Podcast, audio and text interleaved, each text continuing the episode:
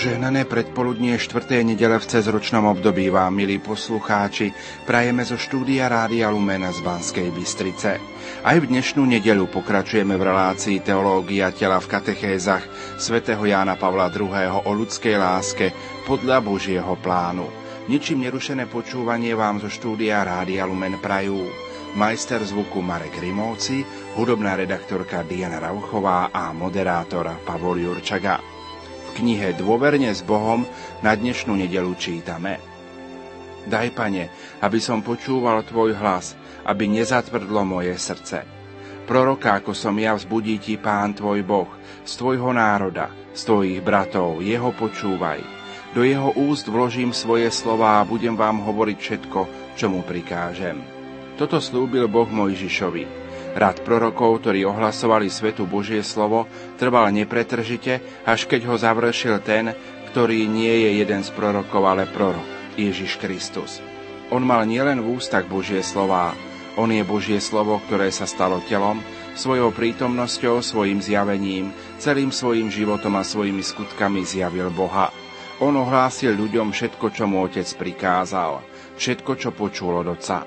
Evangelium podľa Marka uvádza – že keď Ježiš vošiel do synagógy v Kafarnaume a učil, jeho poslucháči žasli, učili ich totiž ako ten, čo má moc.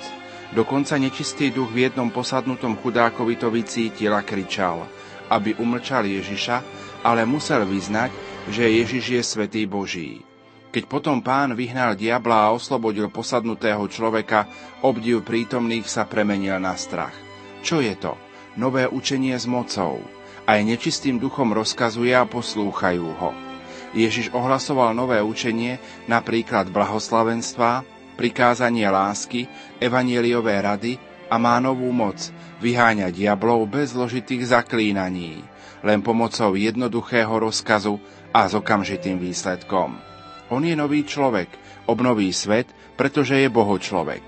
V ňom zjavenie a spoločenstvo s Bohom dosiahlo svoj vrchol. Tento nový a plný Boží dar vyžaduje od človeka novú a plnú odpoveď. Je možné odoprieť Bohu, ktorý sa tak dáva ľuďom, prvenstvo vo vlastnom srdci a živote. Je to povinnosť pre všetkých veriacich, ale jestvuje určité odstupňovanie.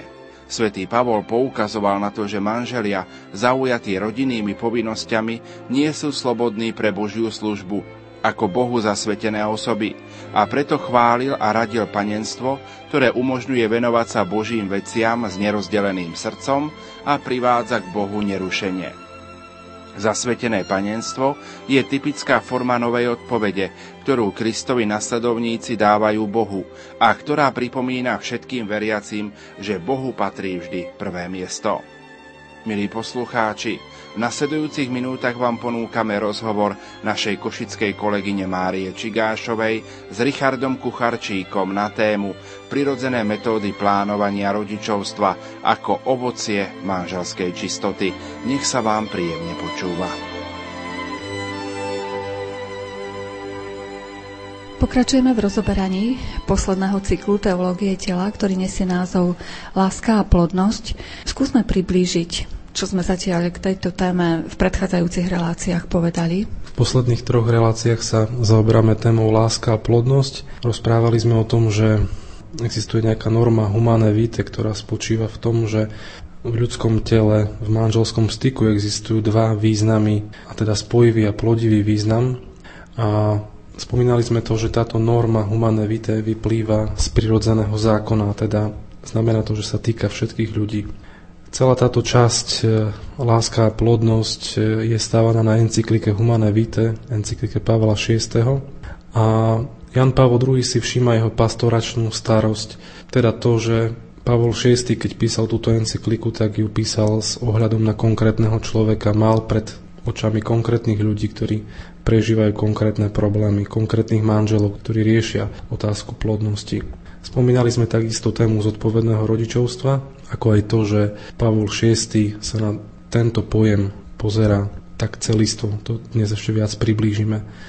V minulej relácii otec Jan Vigľaš spomínal viacero vecí, napríklad nedovolenosť potratu, antikoncepcie a priamej sterilizácie. A všetky tieto aspekty rozoberal do takých podrobnejších častí.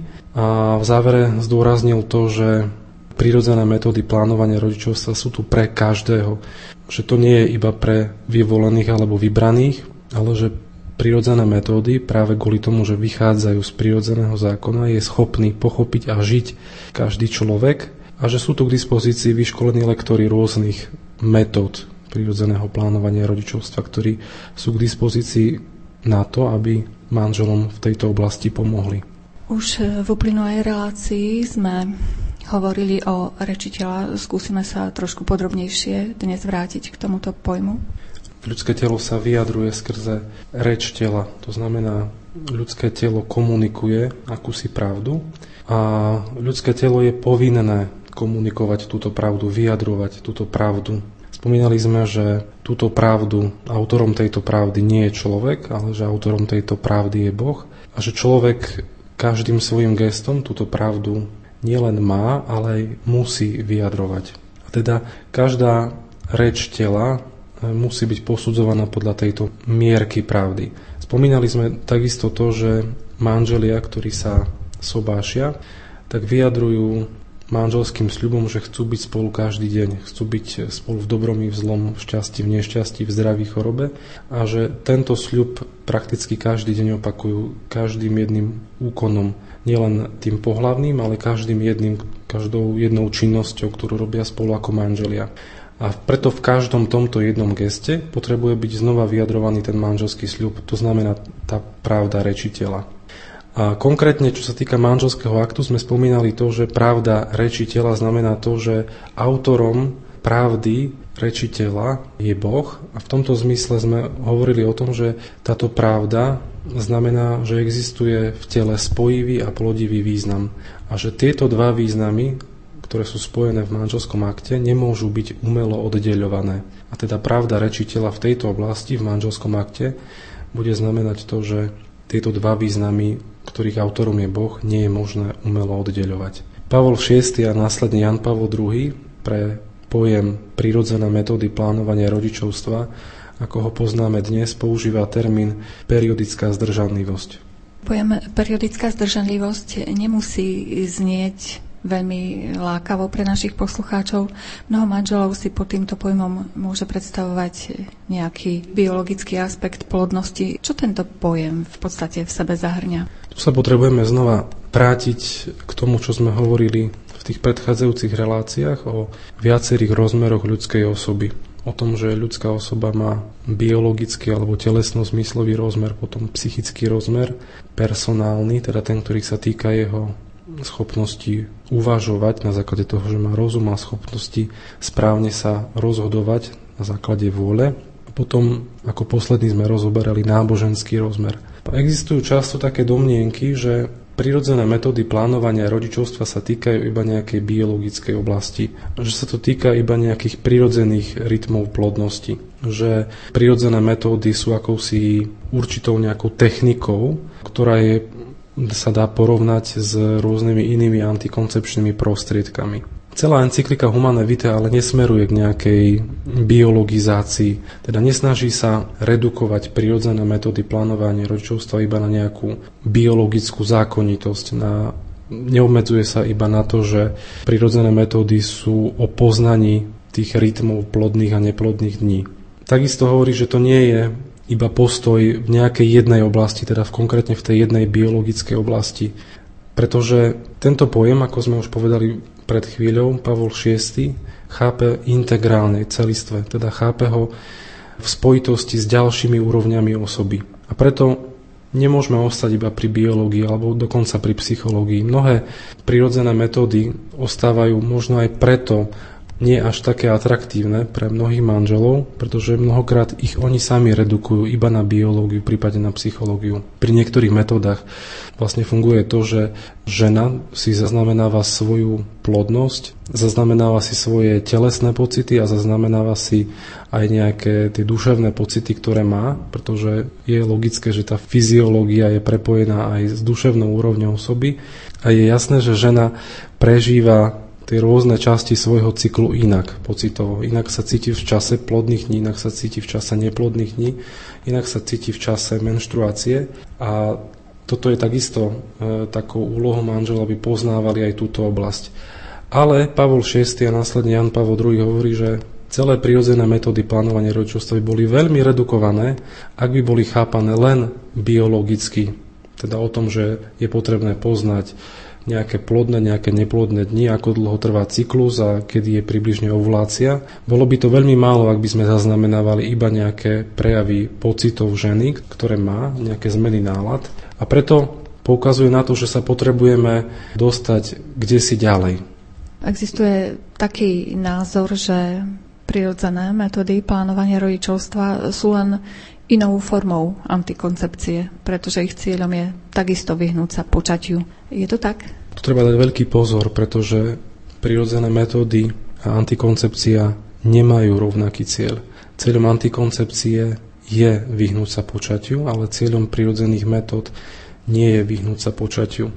Prirodzené metódy nemôžu byť nazývané antikoncepčnými metódami, pretože už to slovo antikoncepcia, to znamená proti počatiu, neplatí v oblasti prirodzených metód. Pri prirodzených metódach plánovania rodičovstva sa nenarúša nič z tej pravdy, o ktorej tu hovoríme. Pri prirodzených metódach um, manželia neignorujú plodnosť, naopak príjmajú ju. Práve preto sa v období plodnosti, vtedy keď môžu počať nové dieťa, tejto plodnosti zdržiavajú vtedy, ak neplánujú prijať ďalšie dieťa. A práve táto pripravenosť, o ktorej sme hovorili, môžem sa stať otcom a môžem sa stať matkou, kvalifikujú prirodzené metódy úplne iným spôsobom, ako je to v prípade antikoncepcie. V prípade antikoncepcie je jasne vidieť, že tým antikoncepčným skutkom sa zneplodňuje manželský styk. To znamená, nie je možné, aby sa dieťa počalo. A teda nie je to o prirodzenosti a neprirodzenosti, lebo aj lieky berieme a nie je to pre nás prirodzené. Bolo by pre nás prirodzenejšie chrániť svoju imunitu vitamínmi. A nie je to o tom, že, že či je to otázka prirodzenosti alebo neprirodzenosti, ale je to otázka toho, že pri antikoncepčných metodách prestávame vyjadrovať pravdu rečiteľa, prestávame hovoriť pravdu. Hovoríme, beriem si ťa, ale nie celú. Beriem si iba niečo z teba. A práve preto nemôžeme dávať antikoncepciu a prirodzené metódy na jednu úroveň. Problém antikoncepcie nespočíva ani tak v zdraví ženy, aj keď na ňo sa častokrát odvolávame, že antikoncepcia škodí zdraviu. A je to pravda, že škodí zdraviu. Mnoho lekárov, ktorí poznajú pravdu o antikoncepcii, by ju v živote neboli predpísali. Ale je tu ešte iný tlak, a je to tlak e, farmaceutických firiem, ktoré doslova propagujú, natiskajú antikoncepciu už mladým ženám a ženám od 14-15 rokov až do obdobia klimaktéria, práve preto, že existuje na tom veľký biznis. A aj táto otázka ale teda môže byť pre nás taká mýlivá, aj táto otázka môže byť taká zavádzajúca a môže poukazovať na to, že problém antikoncepcie spočíva len v tom, že to škodí zdraviu. Neškodí, antikoncepcia neškodí len zdraviu. Žiaľ, antikoncepcia viac škodí vzťahu muža a ženy. A viac, a teda tu je ten hlavný morálny problém, že škodí tomu ďalšiemu človeku, tomu tretiemu. Lekári, ktorí sa zaberajú týmito vecami, hovoria, že v priebehu jedného roka žena, ktorá užíva antikoncepciu, môže mať 2 až 3 samovolné potraty. O tom sa takisto nehovorí, že antikoncepcia má abortívne účinky. Že to nie je len zabránenie počatiu, ale že je to aj znehodnotenie života, ktorý už existuje v lone ženy. Na druhej strane môžu byť zneužité aj prirodzené metódy plánovania rodičovstva, podľa vášho názoru? Práve vtedy, keď sa to ponímanie prirodzených metód obmedzí iba na biológiu, práve vtedy aj prirodzené metódy môžu byť zneužité. Práve kvôli tomu, že encyklika Humana Vitae hovorí, že manželia sa majú vyhnúť počatiu zo spravodlivých dôvodov. Čo to znamená tie spravodlivé dôvody? Manželia, keď sa rozhodujú o počte detí, tak sa majú rozhodovať na základe akejsi mravne spravodlivej úrovne, hovorí Pavol VI. Tá mravne spravodlivá úroveň znamená, alebo má byť stanovená tak, že sa vezme do úvahy nielen dobro vlastnej rodiny, teda koľko chceme mať my deti, ale že sa vezme napríklad do úvahy zdravotný stav manželov. Ak je žena, o tom teraz hovorí nedávno pápež František, ak je žena chorá, ak je žena po 6-7 cisárskych rezoch, tak určite nemusí byť zodpovedné príjmať ďalšie dieťa. Takisto majú sa brať do úvahy možnosti samých manželov, či oni dvaja sú schopní vychovať viac detí ako majú. Ale, hovorí ďalej Pavol VI, má sa brať do úvahy dobro spoločnosti, dobro církvy a dobro celého ľudstva. Tu možno niekde sa stretávame aj s tými sociologickými predpokladmi, koľko detí by mal mať jeden manželský pár. Sociológovia hovoria o 2,1 dieťaťa na jeden manželský pár, takže buď dva alebo tri, ale keďže sú ľudia, ktorí nemajú deti, sú ľudia, ktorí majú, sú manželské páry, ktoré majú iba jedno dieťa, tak sú potom iné manželské páry, ktoré to musia dobiehať. Ale vráťme sa k otázke.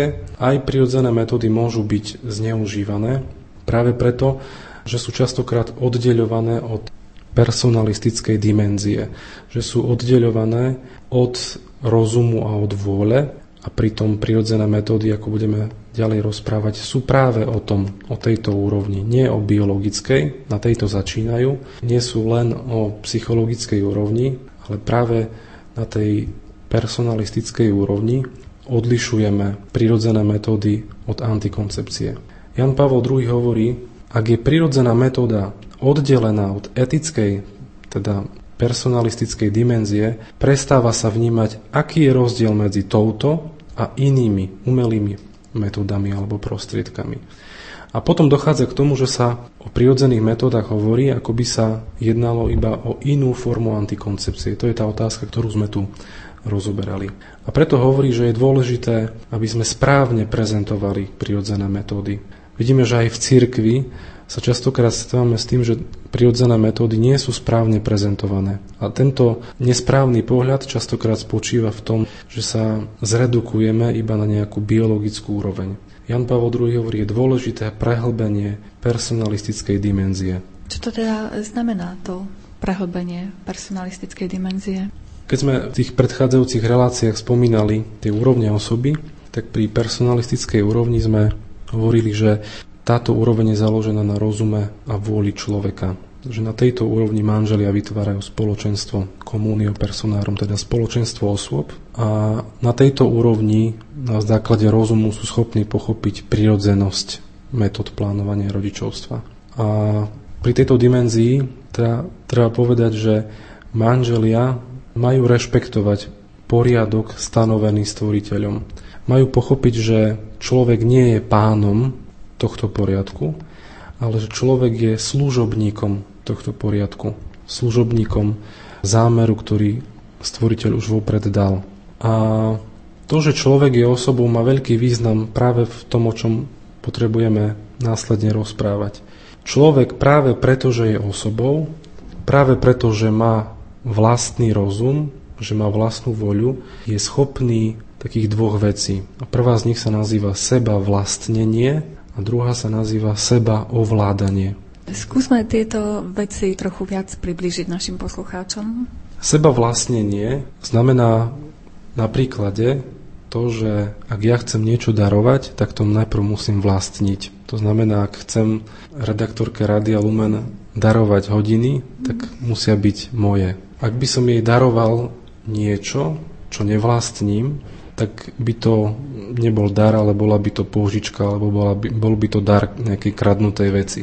Sebaovládanie je trošku iný pojem, ale vychádza z toho prvého. Človek, ak sám seba nevlastní, tak sa nemôže ovládať. Človek na to, aby sa mohol ovládať, potrebuje sa sám seba vlastniť, teda potrebuje mať pod kontrolou seba samého a vďaka tomu sa môže, môže vlastniť tento pojem by sme možno že ešte mohli nazvať lepšie ani nie seba ovládanie, ale sebe vládnutie, že človek dokáže vládnuť nad sebou.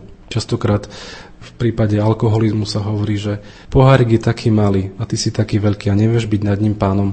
Čiže na tejto úrovni, na tejto personalistickej úrovni vidíme, že prirodzené metódy plánovania rodičovstva sa dostávajú do akejsi inej dimenzie. Že už to nie je len biologická dimenzia, ale je to dimenzia toho, že človek na základe prirodzenosti je schopný ovládať všetky dynamizmy svojho vnútra. A to, že prirodzené metódy plánovania rodičovstva sú zhodné s prirodzeným zákonom, ako sme o tom hovorili, neznamená, že je tu nejaký anonymný alebo studený prirodzený zákon, nejaký abstraktný, ktorému nikto nerozumie, ale vždy ľudia, ktorí zachovávajú prirodzené metódy, a teda logický prirodzený zákon, majú pred sebou autora tohto prirodzeného zákona, ktorým je osobný Boh, stvoriteľ, pán tohto poriadku. A to má povzbudzovať aj manželov k tomu, aby žili tieto prirodzené metódy. Že to nie je nejaká církev, ktorá si to vymyslela. Nie je to pápež, ktorý si to vymyslel.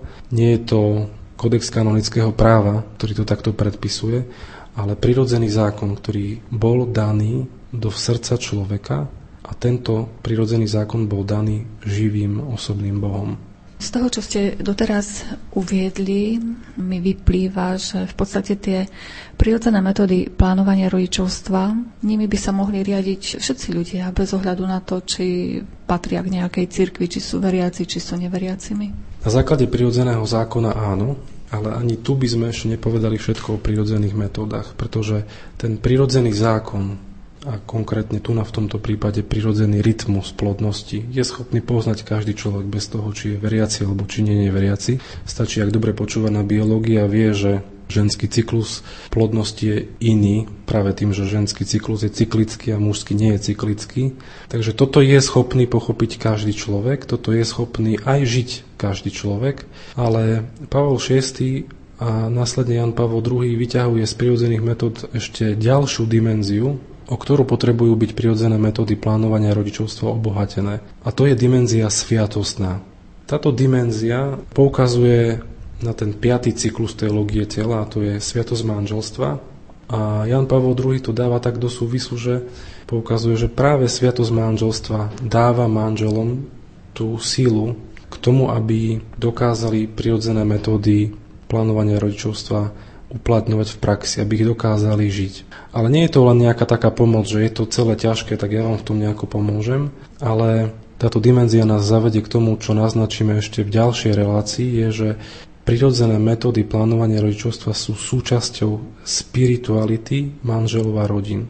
Že prirodzené metódy plánovania rodičovstva nie sú len nejakým prídavkom k manželstvu, nejakou povinnosťou, ktorú kresťanskí manželia musia trpieť alebo zachovávať, ale že prirodzené metódy sú centrom manželskej rodinej spirituality, ale o tom ešte budeme rozprávať. Čiže v krátkosti, keby sme prebehli tými jednotlivými tézami, ktoré sa dnes vyskytli v relácii.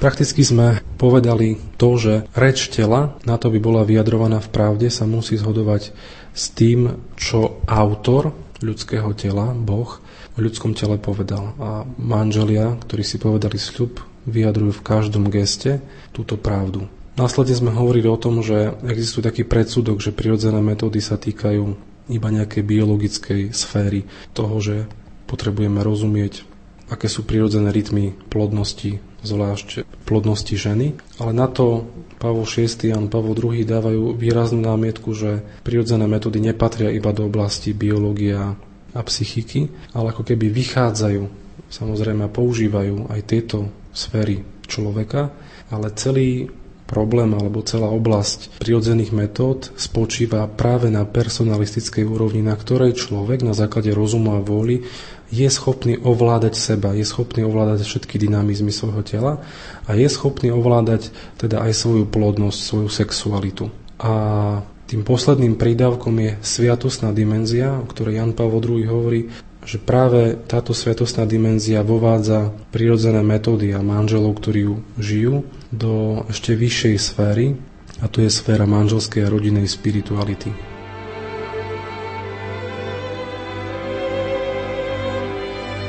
Milí poslucháči, v uplynulých minútach ste počúvali rozhovor našej košickej kolegyne Márie Čigášovej s Richardom Kucharčíkom z Teologickej fakulty Katolíckej univerzity v Košiciach na tému prirodzené metódy plánovania rodičovstva ako ovocie manželskej čistoty. V rozhovore s Richardom Kucharčíkom budeme pokračovať aj o týždeň. Požehnanú nedelu vám zo štúdia Rádia Lumen Prajú majster zvuku Marek Rimóci, hudobná redaktorka Diana Rauchová a moderátor Pavol Jurčaga.